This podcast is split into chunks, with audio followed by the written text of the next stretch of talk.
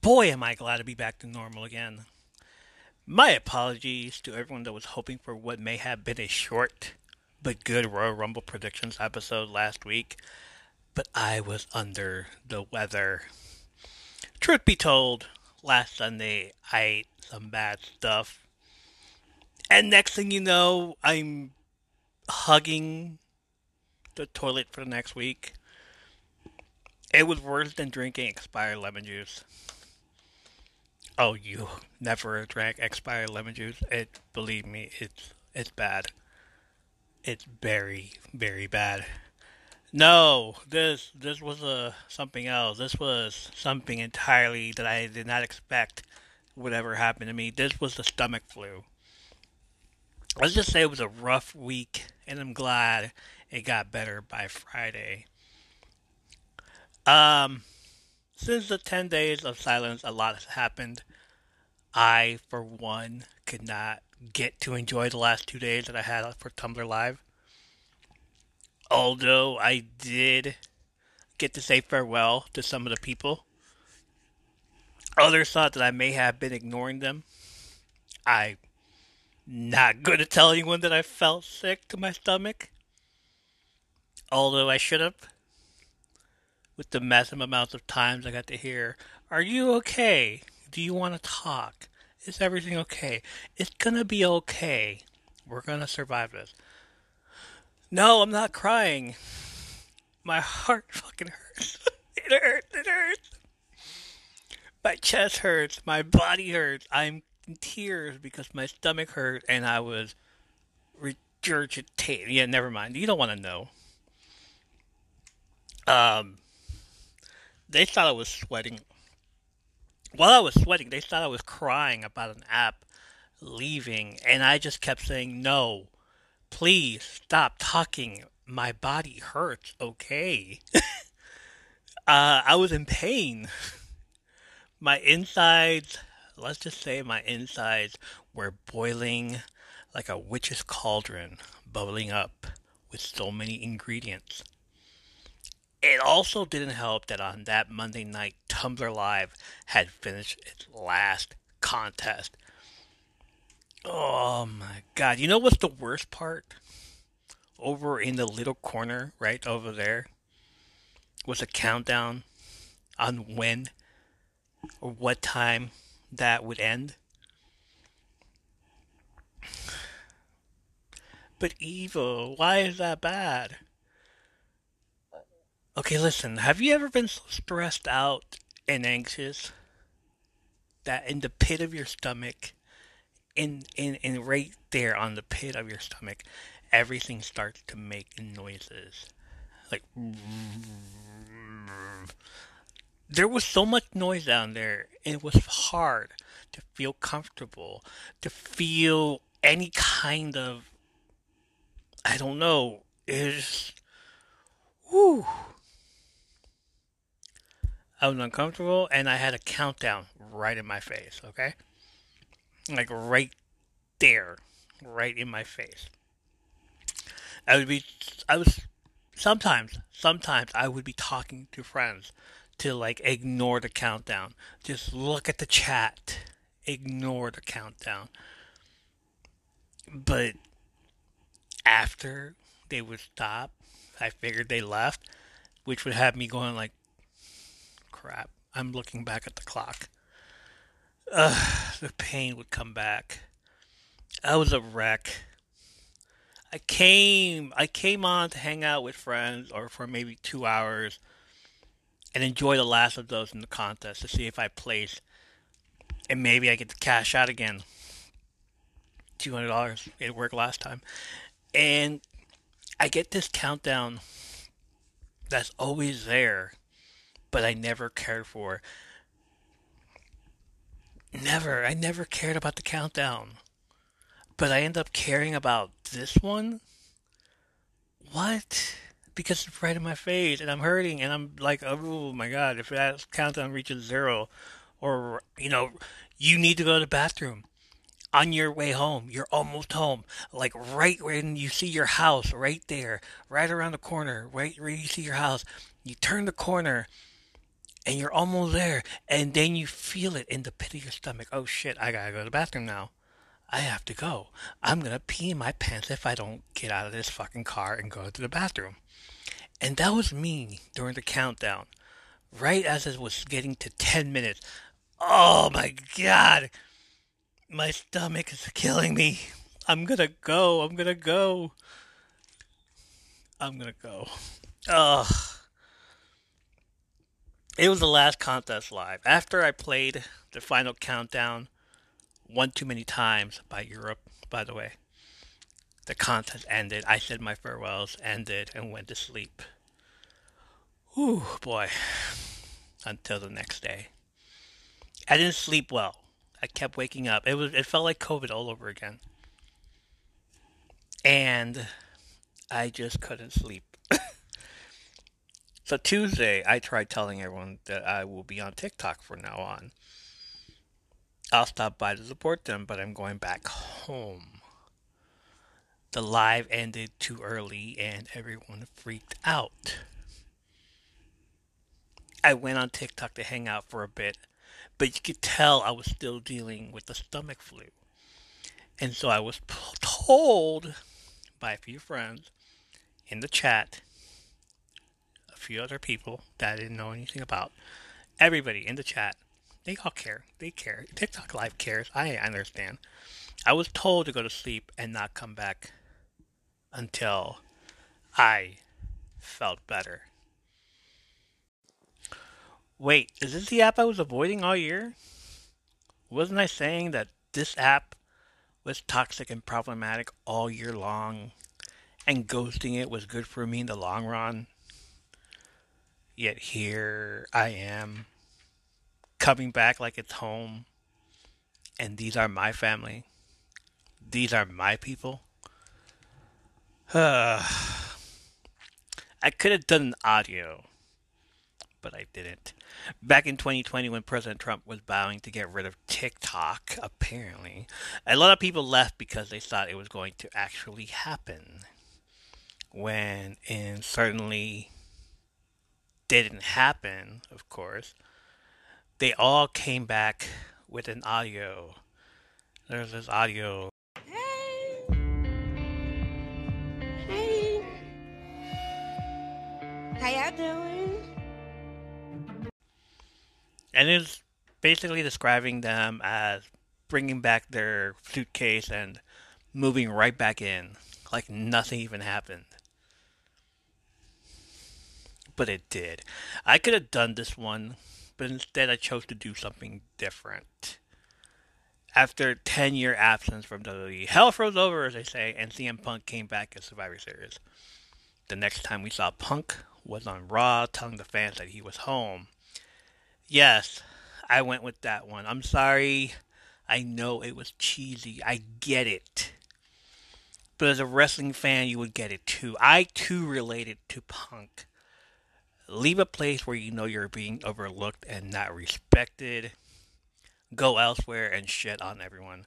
And then come back when you can't find anyone else. But he said, as he said in that promo, I'm not here to make friends. I'm here to make money. That is the only difference that I can see between myself and the chick magnet. I have a lot of friends here on TikTok. And as told and as I told someone who came into my life a few days ago and asked me if I was going anywhere else, why start over somewhere you're just going to be overlooked when you have a niche right here?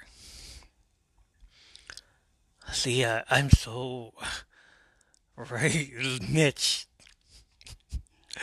I'm so like I I love I love this so much. The part where niche, I just keep thinking of Eric from Boy Meets World saying niece instead. Why start over somewhere where you're just going to be overlooked when you have a niece right here?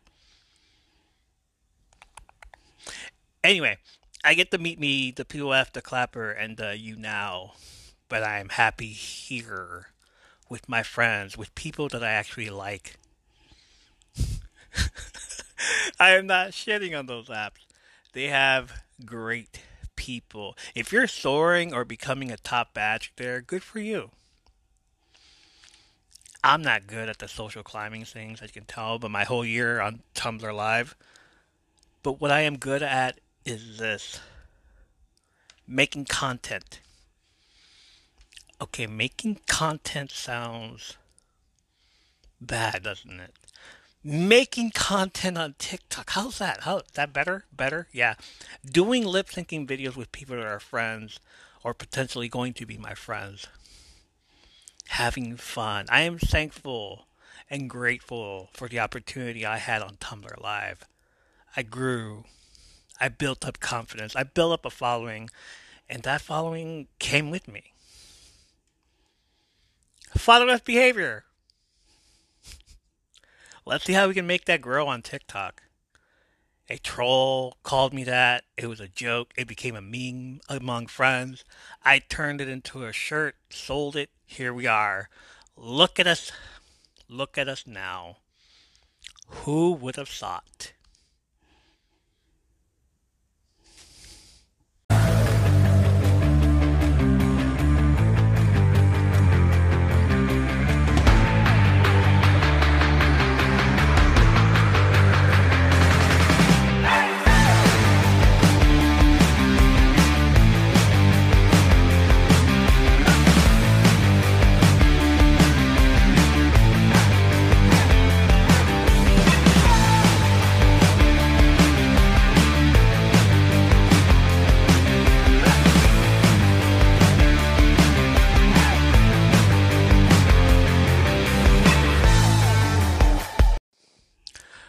Welcome back, my Father's Behavior Squad. We have officially been kicked out of Tumblr Live and are officially taking up residency on TikTok Live instead. So now I can officially say that I am still Evo and we are coming to you from under the apron of TikTok Live. I said I was grateful for the exposure on Tumblr Live. I left this place to become somebody or grow elsewhere and I'm grateful for a lot of other things, but let's not pretend that more growth isn't going to happen here. Season 3, everybody, let's go. Let's just say we're Buffy the Vampire Slayer, moving to a new network from the WB to UPN, from the small facilities of Tumblr Live to the time of TikTok Live. Oh, yeah, brother great. I just compared myself to Buffy. I have no problems at all, but let's just see how much trouble we can get into. Um, I don't want to ignore the elephant in the room. So let's talk a little bit about the Royal Rumble. I say a little bit because it felt a bit off. And I only want to talk about two matches, two things. Of course, we're going to skip the middle matches Kevin Owens versus Paul Logan, which ended in a DQ. Paul Logan. I'm sorry, Logan Paul. I don't even know his fucking name. I don't care. Logan Paul hasn't defended the U.S. Championship since he won it back in November against Rey Mysterio. And of course, we all knew Roman Reigns. Roman Reigns was going to come out the winner of this fatal four-way match against Orton, Randy Orton, LA Knight, and AJ Styles with the help of Solo Sikoa. But let's talk about the the Royal Rumble matches. The first match should have been the main event. We all know that because of the surprise entrance, but I say that every year. I said that last year too, and the year before. Natalya came out at number one, and the returning Naomi came out at number two, who we all know was in TNA while she was gone. Immediately, the surprises started happening with the number five entrant, the TNA Knockout champion Jordynne Grace, who did such an amazing job in the ring, and say later that this isn't over with any of the women in the ring, but uh, got unfortunately thrown out by Bianca Belair. Another awesome in this thing in this match and the men's Royal Rumble was that they started showing who has been in the ring the longest. Uh, moving fast, moving right along to number 17, Zelina Vega, who is always cosplaying or wearing an awesome outfit. This time it was Mercy from Overwatch, inspired Thanks to everyone on Twitter for letting me know that. I appreciate you guys. oh, it, it, it looks like this one on Android on this other game. No, it's Mercy from Overwatch.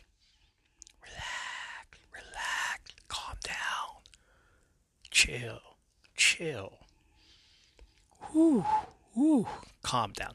Number 24 was supposed to be Valhalla, but from behind, R-Truth sneaks by to slide in the ring and wonder where all the men were. He even thought the Women's Royal Rumble was supposed to be the main event. hey, truth speaks the truth, right?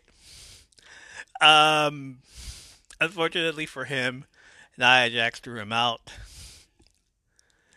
Yeah, take it easy, Twitter. Take it easy. Adam Pearce ordered Truth to leave and allowed Valhalla to get in the ring, only to get kicked out right away and go after Truth. Number 27 29 are two entrants from NXT, Roxanne Perez and Tiffany Stratton, showing why they belong and soon will be on the main roster. Number 28, however, was a, was a surprise for many. Former AEW TBS champion Jade Cargill came out and was featured as a massive star. You know, more massive than she ever was on AEW, I believe. But anyway, you can't say that either because then somebody else gets mad. Um, she lifted Nia Jax and threw her over the top rope. Number 30 was a returning Liv Morgan, who for the second year in a row came out in the Christina Aguilera from the Dirty music video inspired clothing. Dirty. There was a lot of big moments in the Women's Rumble, but to me, what stuck out the most was Jade Cargill and Bianca Belair having a stare down, but not touching each other until a possible match somewhere along the road. Winner of the match was Bayley who came out at number three and now lasted 63 minutes and 3 seconds, beating Rhea Ripley's record from last year of 61 minutes and 8 seconds from the number one entry. As for the men's Royal Rumble, oh, it was said the reason why it fell so fast was because the women ran to the ring and didn't take their time. The men took their time to get in the ring. Case in point, Omos. Omos took his sweet ass time to get in the ring. Um, number one entry went to Jey Uso, and mirroring his wife Naomi's number two entry was Jimmy Uso. Of course, they went straight to work against each other. Another return came in the form of Andrade. I tweeted Cien, which was his former name on NXT, Andrade Cien Almas. After we get the first super surprise NXT wrestlers like Carmelo Hayes, Everyone had their favorite moment. Mine came in the form of number seven, Santos Escobar, number nine, Dominik, and number ten, Carlito. All four of these men represented my people. Mi gente. Orale. The last time this many Latino wrestlers were in the ring was at the 1997 Royal Rumble, which had luchadores from AAA. Pierrot, Cibernetico, Latin Lover, and Mil Máscaras, who didn't understand the rules of the Royal Rumble and just basically eliminated himself by flying over the top rope. Yahweh. Number 20 went to the other NXT star, Bron Breakker, who came in and just broke everyone with spears. Again, I can't wait for him to show up on the main roster Hopefully soon rather than the night after WrestleMania 40. Hopefully soon.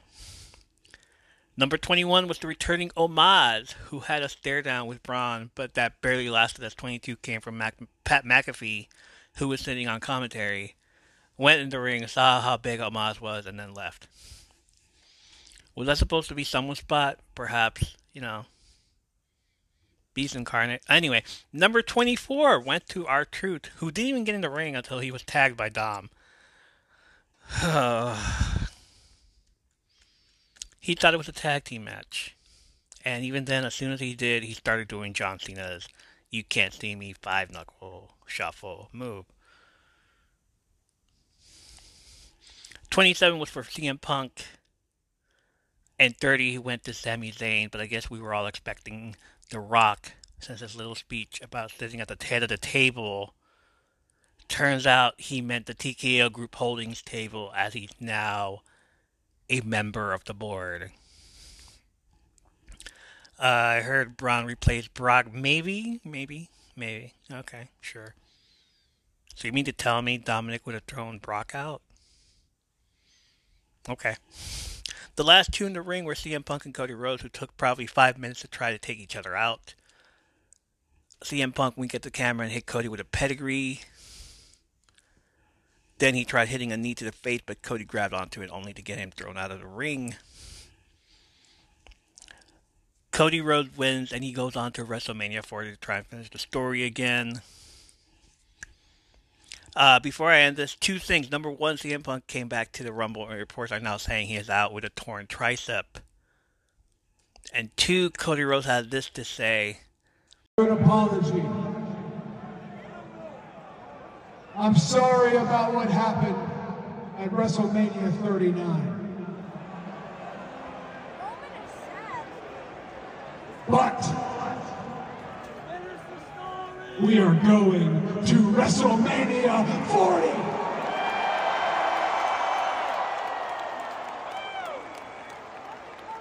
It's been a long night. I won't keep you here. An amazing show, an amazing crew, an amazing production. When I come to Tampa, when I come to St. Pete, sometimes I try and stay and keep to myself. And the reason is, this is dusty territory.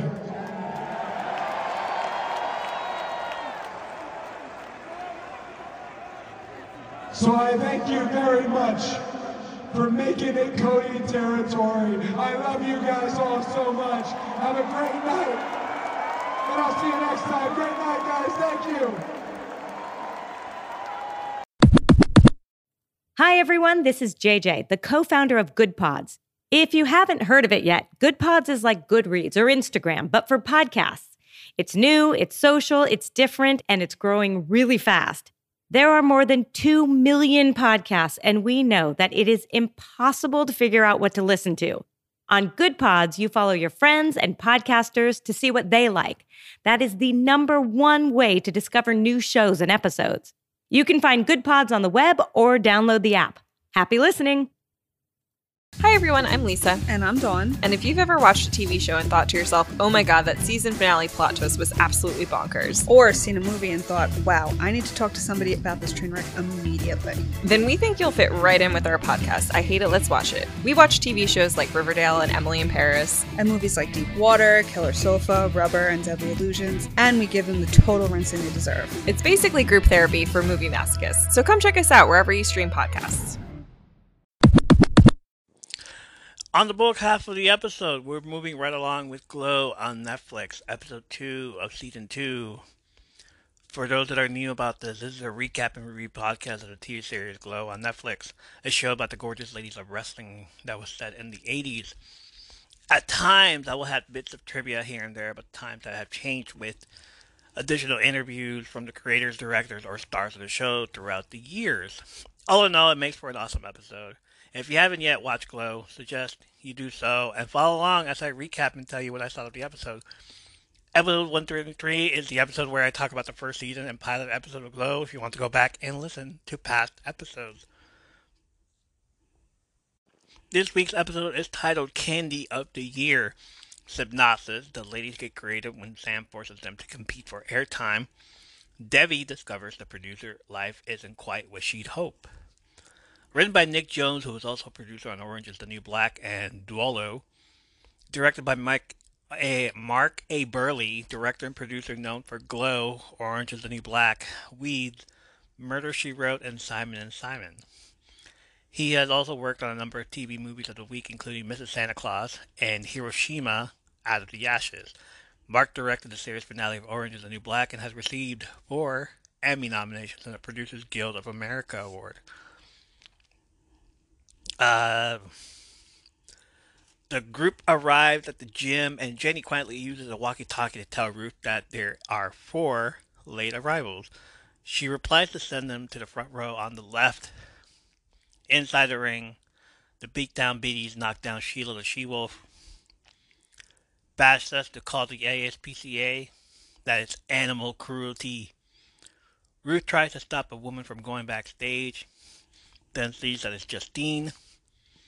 They give each other a hey moment, and Justine moves on.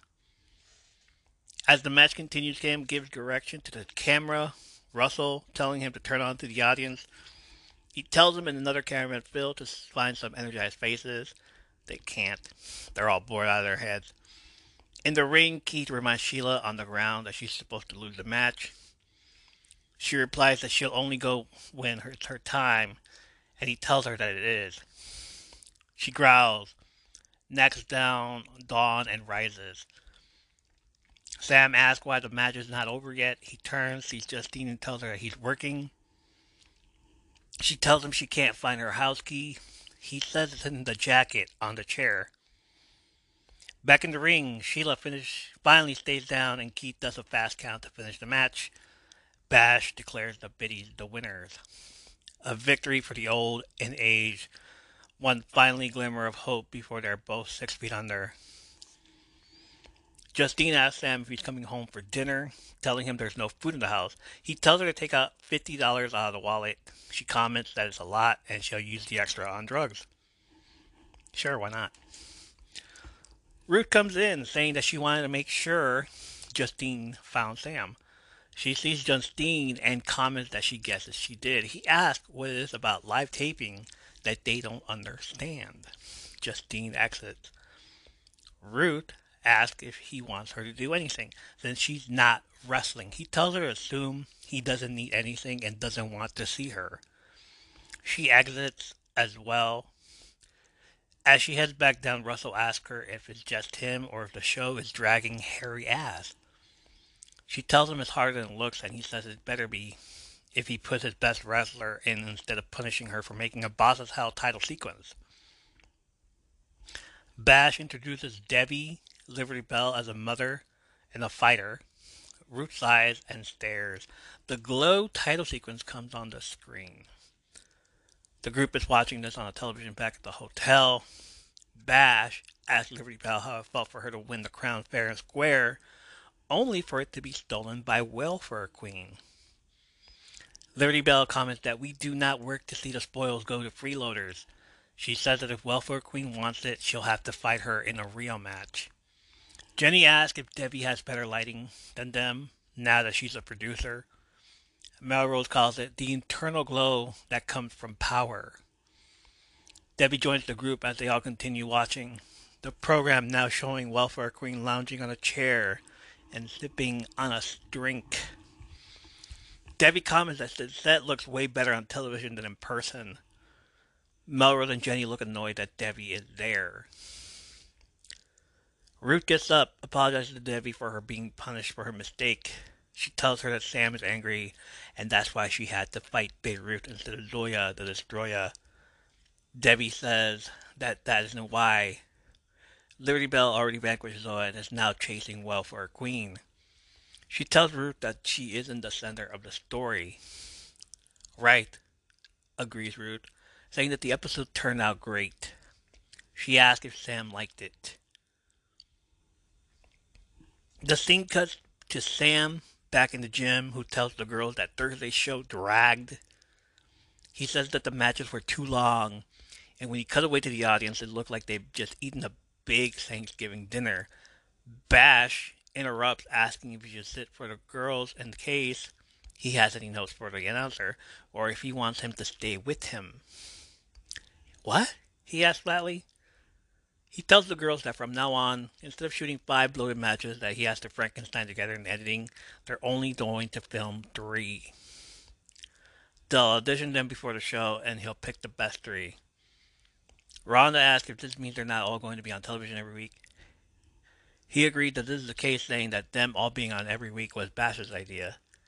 Bash explains that his original idea was going to be a cash bonus, but he looked into it and they can't afford it. Sam told him that fear is also a great incentive. Sam replies that what he said was competition, and Bash agrees that he did. Sheila says that she loves competition, that it turns out to herd and encourages innovation. Sam agrees that this is great and tells the girls that there are certain matches he wants to see at the week's audition. Welfare Queen still ducking, Britannica versus Sheila, Beirut versus Machu, Liberty Bell versus Fortune Cookie, and Biddies versus Melrose. Ruth raises her hand. He answers and she asks what he wants from her. He gives the match as Zoya versus Junk Chain. Ruth tells him that Yolanda just started training and doesn't know any of the moves. Sam replies that she had moves when he saw her. She says that she has those moves, but she's level 1 with wrestling. He replies that with Yolanda's can do spirit and Ruth will do anything spirit, they'll figure something out. And Carmen's there to help with the technical stuff. Everyone immediately starts calling for a session with Carmen, leading Ruth to gripe that it's not fair given that she and Yolanda need the most help. Sheila tells her that it's Dibs based system, not a needs based one. Melrose agrees that Div's is law. Bash tells Sam that he thought things went well and asks if they can get a team dog. Sam gives a flat no. He suggests a ferret and gets another no. Debbie comes into their office asking if they might like to include all the producers the next time they have a production meeting. He asks what she means that they had drinks. Bash says that they would have invited her, but she had to go home to her baby. She asks them to tell her that there's a meeting and she won't go home. Sam tells her that they only have six days to get everything for the next episode before it all starts over again, and he doesn't have time to check in with her every time he needs to make something happen. She says that she'll make dinner tonight they'll get bourbon and they'll come over and they'll go over the show for the week. Sam turns to look at Bash, who signals that he doesn't want to. Sam tells her that he can't, that he has a kid. She asks if he's referring to the 16 year old he's letting run wild around Los Angeles. Eight o'clock, she says. Your kid can find babysitting. She leaves. Arthie makes a costume, a vest, to blow herself up. Jenny stares at her and she explains that it's her concept to kill Beirut, who she hates. Out from the smoke, a new character arises, Phoenix, with red and yellow face paint and hair. A living flame, nimble, seductive, and ethically neutral. Huh, red and yellow face paint. Hmm, that's not going to go well with someone else. Jenny tells her that she hopes Sam will say yes, that it sounds rad. Beirut asked Dawn and Stacey, the biddy, what they're going to do, and they reply that they don't know yet. Beirut turned to Sheila and Rhonda, but Sheila covered Rhonda's mouth, telling her not to tell them anything. Tammy sits down with Bash. She tells him that when she was audience coordinator for Family Feud, they'd crank up the air conditioning, and it would really wake up the audience. Bash wonders if the gym even has any air conditioning. She tells him that you also need to make sure the girls don't get nipply. Debbie enters, telling Bash that she will see him tonight and that she's making fondue. She also gave Sam the address in case they want to carpool. Bash says he's read about carpooling. Da- Tammy is excited about the idea of a team dinner, boost morale or something like that. Debbie tells her that it's directors and producers only, but they could make B do that next time. Bash ask if the chairs are too comfortable.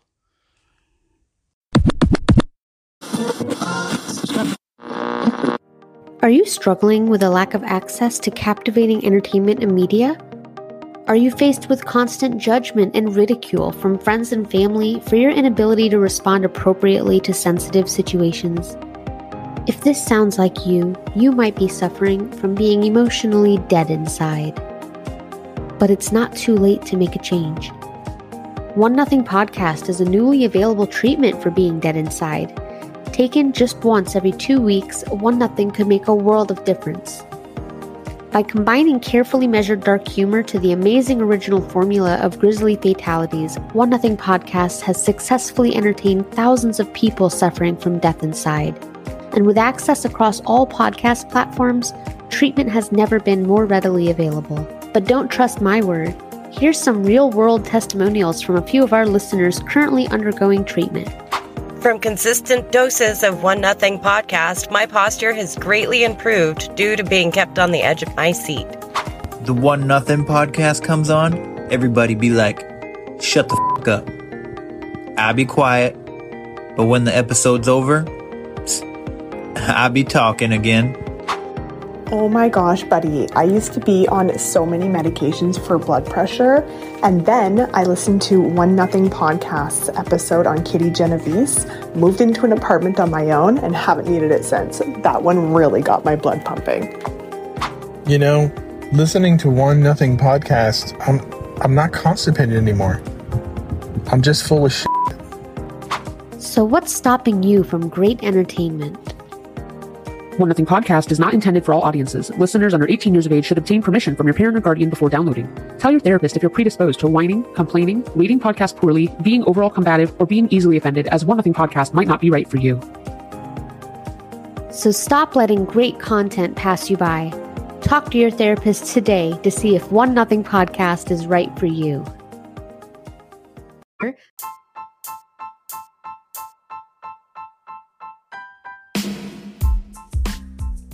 Hey, it's Evo. We're going to get back to the episode you're listening to, but first, let me tell you about Dark Fae Creations. Dark Fae Creations are candles that are vibrant, colorful, marble tops, amazing, mouth-watering fragrances, fueled by lovely braided cotton wicks. Paper threads woven into every cotton wick for a clean, romantic, slow, and consistent burn. Each candle is unique from the next as they are hand mixed and hand poured right in Grass Valley, California. They use only coconut and soy waxes for a safer, cleaner, and longer burn time. That's almost 72 hours. That's like binging on all 130 episodes of the podcast. All fragrance blends have been heavily researched. Dark Fae Creations not only care about the look, fragrance, and quality of their candles and their other products, but also the effects they have in their customers' homes. So go to darkfaecreations.com. The link will be in the show notes.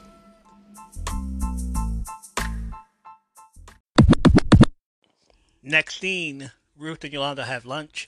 Yolanda asks how long it would take her to learn the move where she bends backwards and smashes her on the mat. Ruth realizes she's talking about a suplex and tells her that it would take a long time. She tells her that they're not going to get on the show through wrestling alone. Yolanda suggests that she might wear a string bikini, and Ruth tells her she would never ask her to do that, that she finally left that life. Yolanda replies that Ruth's job is doing G rated girl on girl in a one piece, that she's not far from that life. Ruth replies that she's not a stripper, and Yolanda replies that she isn't either. Not full time. Just once a week when her ex bartends. She likes to torture her by taking her clothes off. Ruth asks if she likes girls, and she replies that she loves girls. She says it's cool and asks if Sam knows. She asks if Sam really needs to know about their personal life, if he knows about Ruth and that camera guy, Russell. Ruth tells her that she's not having sex with Russell. Russell. Yolanda tells her that Russell has been all over her and she needs to hit that. Ruth looks uncomfortable, saying she doesn't want to. Yolanda tells her to relax and put her shoulders down. Ruth tells her that she isn't uptight, she just takes her job seriously and she doesn't need to mix. A car pulls up playing It's Like That by Run DMC. Yolanda gets up and asks the driver to turn it up while she dances. Or in this case, break dances. Ruth smiles and points, saying that this is the way to get on the show and asking if she can teach her that dance. You know it, replies Yolanda. Released on March 12, 1983, It's Like That was Run DMC's first single. It became a club favorite along with his popular B-side, Sucker MCs. The song was written by the group's rappers Joseph Run Simmons and Daryl DMC McDaniels, and their producer Larry Smith. There are no samples on the track, which was pro- programmed on uh, Oberheim DMX synthesizer with local punctuations mixed in. It was Simmons who came up with the idea for the song after studying Kurtis Blow and getting encouragement from his older brother Russell, Blow's manager, who encouraged him to tell stories in his raps and give him a wide apparel and give them a wide appeal through universal themes. I thought I'd just tell people that the world is like and how to improve themselves, said Run. This was the seed idea for It's Like That. This was a song that convinced Russell Simmons to work with the group. His younger brother Joseph had been pestering him for a while, but Russell instead insisted he finish high school before making a record. Run and DMC, who hadn't yet teamed up with Jam Master Jay, worked together on It's Like That, with DMC adding some lyrics and hooks to Run's song. The pair graduated high school and went to separate colleges. Run to LaGuardia Community College studying mortuary science, and DMC to St. John's University. Teaming up with Jam Master Jay, they recorded a song with Russell's Rush Productions, getting lots of help from Rush's medical director, Larry Smith. Russell was so impressed with the track that he sent them on his Fresh Fest tour with Newcleus and Whodini and helped them record their debut album. In 1998, house music producer Jason Nevins remixed this, and the new version became the most successful rap single in the UK, spending six weeks at number one and topping the charts in 30 other countries, including Germany. Nevins received a standard fee of $5,000 for his efforts. When this reached number one, Run DMC became the first band to wait over 10 years between their first hit, Walk This Way in 1986, and their first chart topper in the UK. NJ.com, New Jersey.com, I'm assuming, published an interview with the Nicaraguan born Shakira Barrera on August 9th, 2019.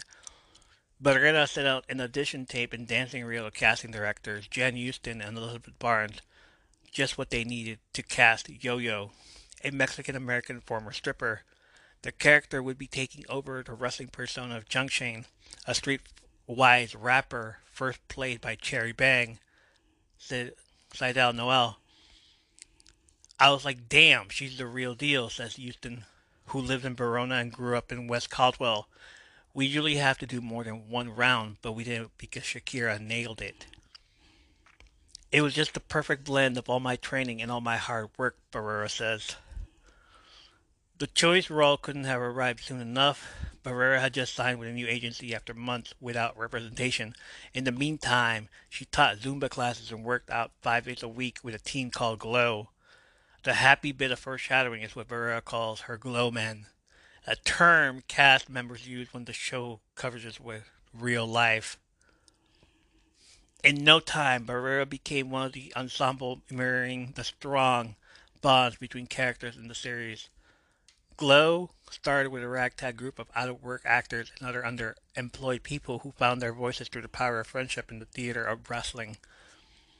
Barrera says that's why so many people can relate to Yo Yo and other wrestlers. We all feel like a misfit, like we don't fit in sometimes, she says. You're not the cool kid. We've all been there. We all have imposter syndrome at one point or another. I think watching the show and seeing these women go through these journeys and kind of winning, especially in the season, I think that that's really interesting to see people who don't think they belong and they're actually belonging. Barrera, who is a Nicaraguan American heritage, had been a fan of the first season and its diverse cast, but thought Glow needed a Latina character. At the Screen Actors Guild Awards January, where the show was nominated for Best Ensemble, Barrera wore the colors of the Nicaraguan flag, carrying a free Nicaragua clutch. She wanted to draw attention to political unrest in the country, where people have called for the resignation of President Daniel Ortega and protesters have died in clashes with the government. Barrera supports the nonprofits Amigos de Nicaragua, Azul y Blanco, which provides humanitarian aid and covers legal fees for refugees. There aren't a lot of Nicaraguans in the industry, so I just thought that would be a good role to be filled, Barrera says. I'm not scared to do it. The actress says it's been an honor to receive positive feedback from fans about Yo-Yo's Latina and sexual identity. I feel like the LGBTQ community is so underrepresented, so for me to represent a community that is waiting to see themselves is a lot of pressure, she says. That was my number one concern, going to the season and playing a lesbian character. I wanted them to feel proud, to see themselves. Next scene, Ruth and Yolanda head to the hotel and they start doing a breakdancing montage to the song on a piece of cardboard. Nostalgia, I love that. They brought out the piece of cardboard.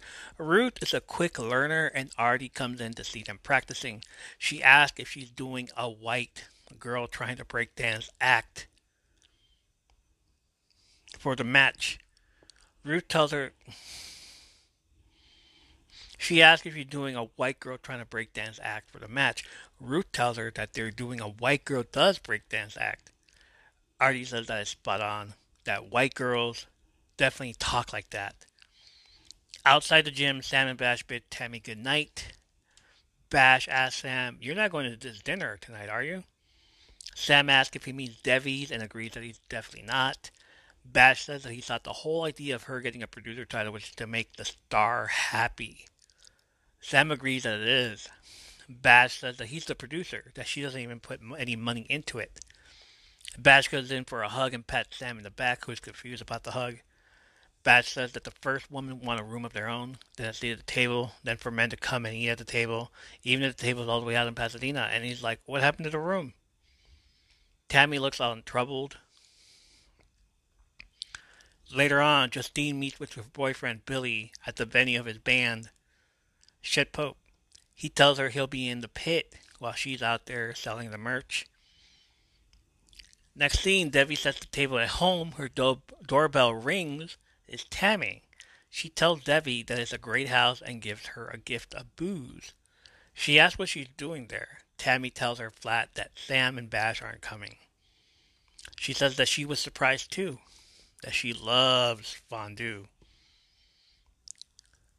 Back at his band, Billy thanks Mr. Toad Wild Ride for having them introduce the Kong. So, back at his band, Billy thanks Mr. Toad Wild Ride for having them introduce a song called Morning in America. That's morning with a U. They play punk rock and sing a song about getting over on big business.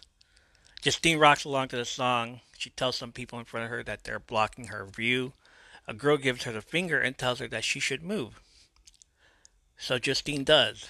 She stands in front of the girl. When the girl complains, Justine shoves her back. The two fight. Billy sees what is happening and breaks it up. He asks her what the hell is she doing. That he's playing a show. As she's dragged out by a bouncer, she Justine shouts at him, telling him to sell his own merch. Back at Debbie's, Tammy tells her that when they fight, it needs to be match of the century, like Rocky and Apollo, and they have to build it up.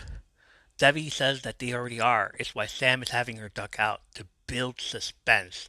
Tammy says that it's not enough, that they have to do more posters and radio ads and even billboards if they can. She asks if they can afford billboards. Debbie admits she has no clue. Debbie tells her to find out. She's a producer after all. Debbie replies that being a producer is like Tammy's plastic crown. Just because it's shiny and you fought for it doesn't make it worth more than a party favor. She says that Sam and Bash don't listen to her, and Tammy replies that they will when she gives them what they need. Debbie asks what that is. Tammy tells her that she ha- she's had a lot of jobs a bookkeeper, a meter maid, and a factory where they made airline food. She's learned that if you want to be respected, you have to make yourself useful. Unless you're a white man, in which case you have to just show up and wait around and you'll eventually get promoted. She says it's late and she has to go, thanking Debbie for the fondue. Debbie tells her she's glad that they had this nemesis time. Seeing that she's a little tipsy, she asks if she's okay to drive. She says that she's fine, pulling out a chocolate bar, telling Debbie that sugar wakes her up. She says that candy is cheaper than drugs and better than coffee. Debbie agrees that everyone likes candy. At home, Sam smokes and pours himself a drink. Justine arrives home holding a cloth to her head. He asks her what happened. She explained that she got in a fight and she called him to pick her up, but he didn't answer his phone because he doesn't care. He tells her that he thought the call was from his ex-wife. She slams the door and he complains about her not having left a message.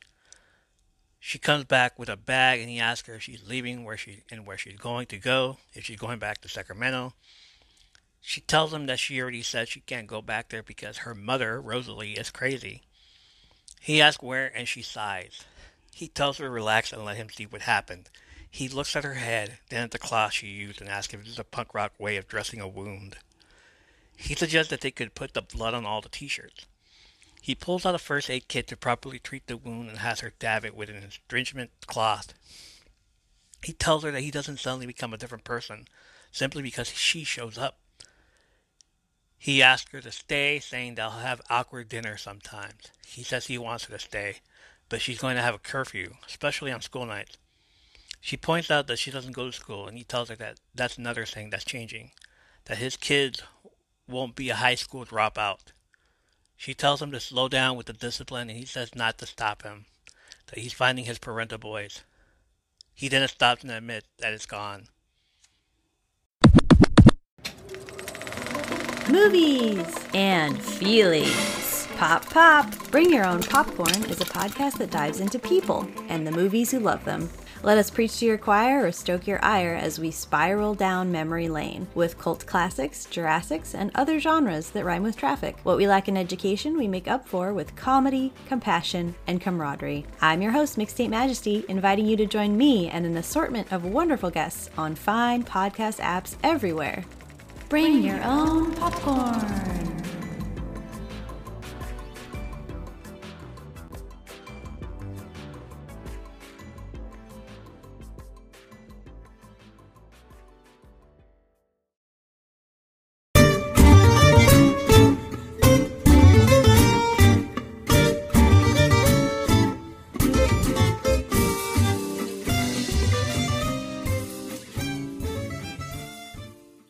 Like to drink wine?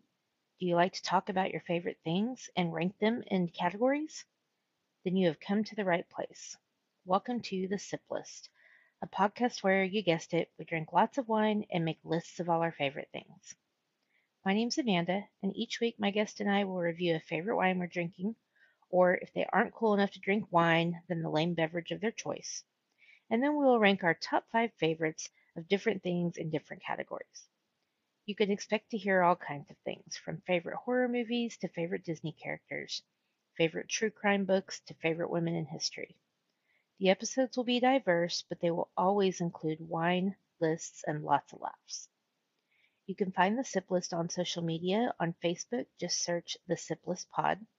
Be sure to like the page and join the private Facebook group for the most up to date info on everything that's happening. You can also find us on Instagram at the Sip List Pod. I'm really excited to bring you guys some fun and amazing content, and I hope you'll join me on this journey. And until next time, whenever life is tough, just keep sipping. Next scene, Sam arrives in the gym to find Debbie already there. She says that she brought him something and hands him a box.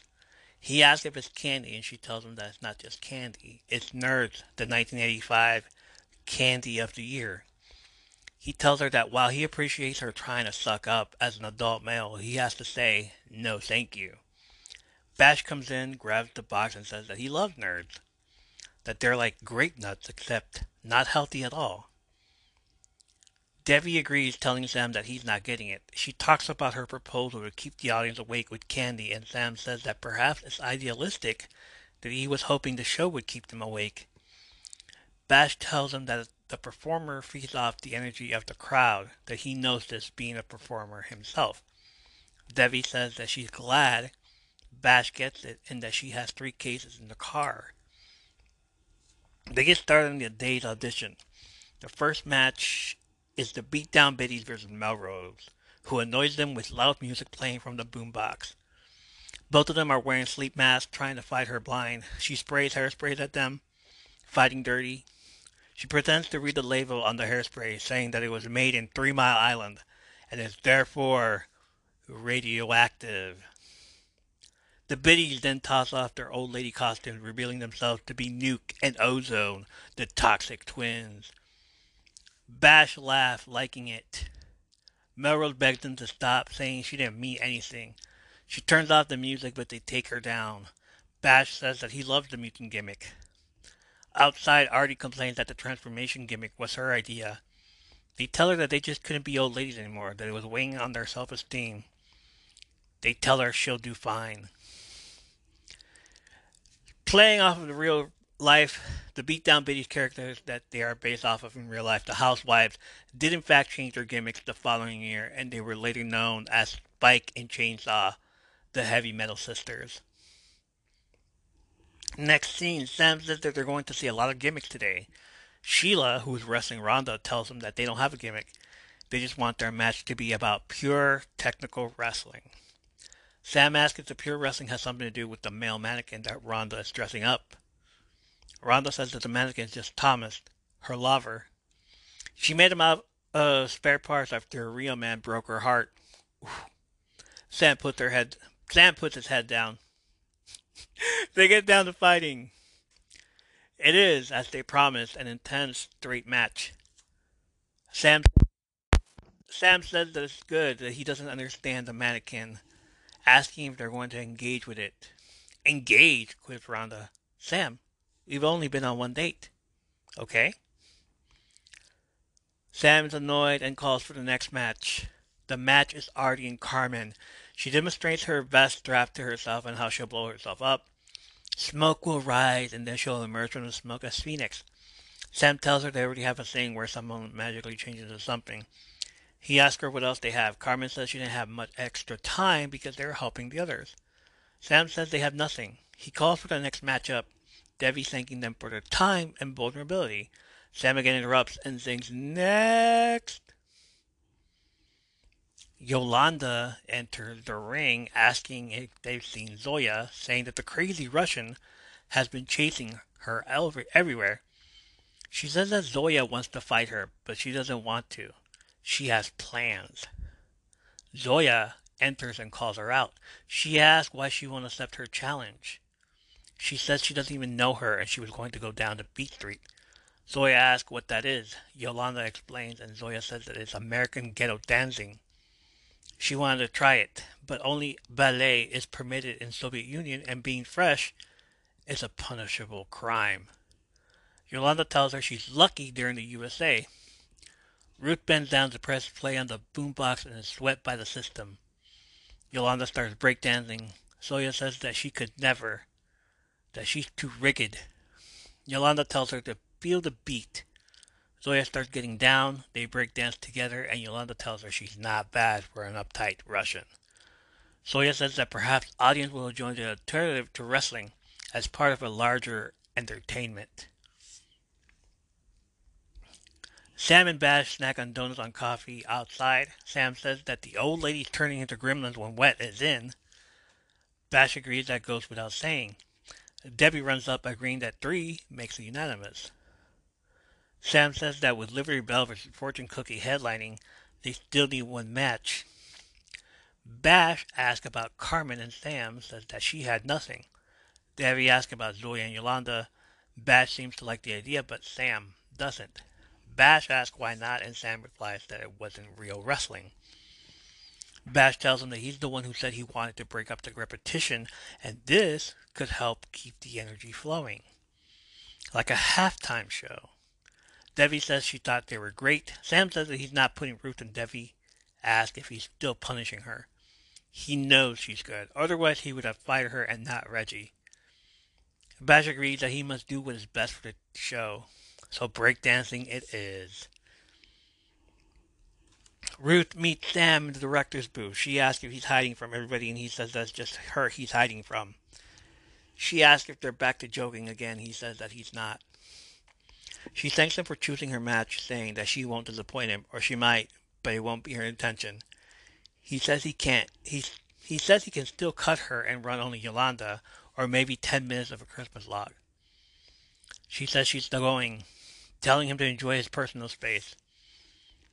Downstairs, she strips over a cable and asks what it is. Russell explains that it's connected to his camera. She apologizes and he tells her to thanks for the tug job. He apologizes himself and says years of porn. Not funny and sleazy.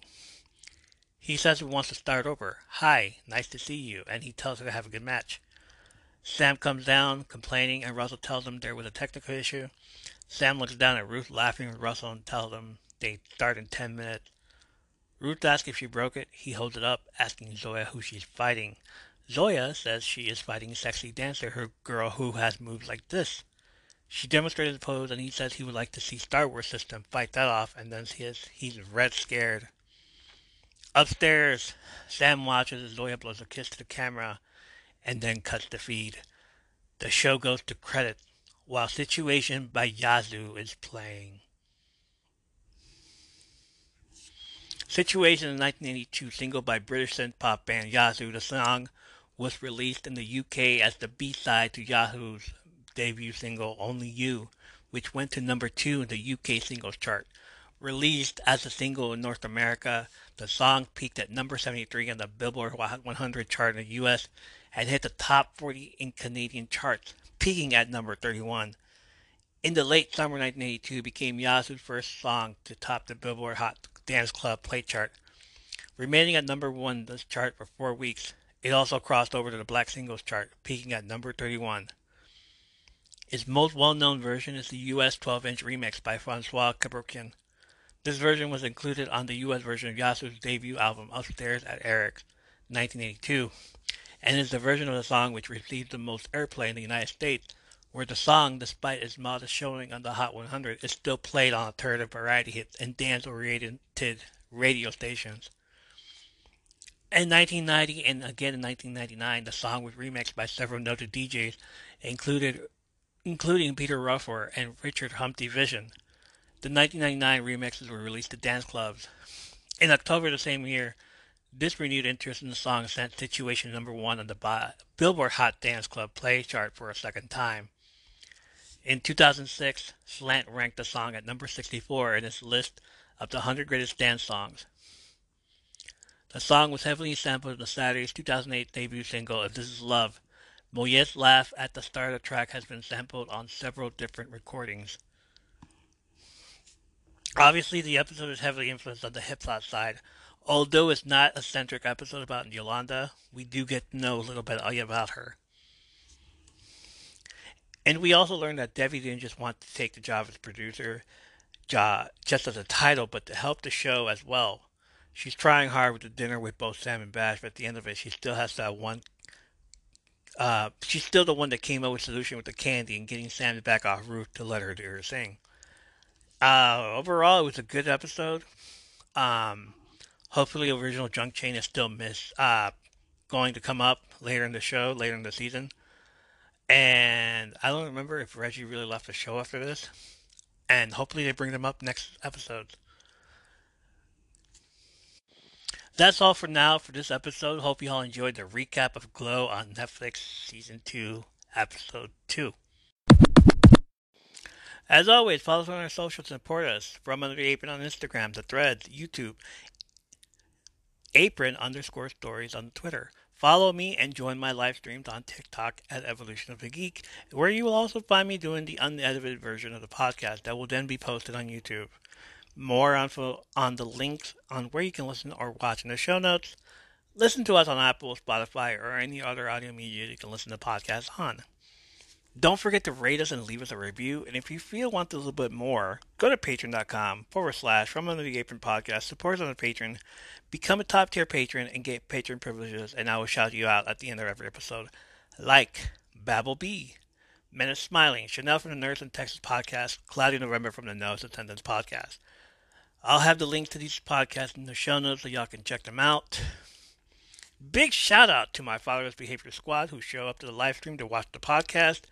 Little Linguini, The Darkest Queen Rose 004, Kimmy, Toasted Bagel, This Girl, Moss Queen 662.d.montana, Not JJ, Tiffany Defense Girl, Aquarius TV, Spooky Spice, Collector, Miniature Mommy, Age of Shadow 666, Princess and the Weed, Brando 1976, Cheshire Cat Smile, Forever Jane, Mr. Meatball 86, Brown Dog, Undercover Kit Kat, Two Late Girls, Eelsberry 10, Custom Secrets, Mike underscore Wes 92, Sahara of Darkness, E Bunny 06, Angela Carmona, Mr. Misery, Andy Yatko, Holomosti, Donovan Forrest, Mander, Apes Nursing 2411, and Pleasure Passport 3.0. If I haven't said it yet, Get 20% off of an adult toys when you enter discount code EVO at pleasurepassport.shop.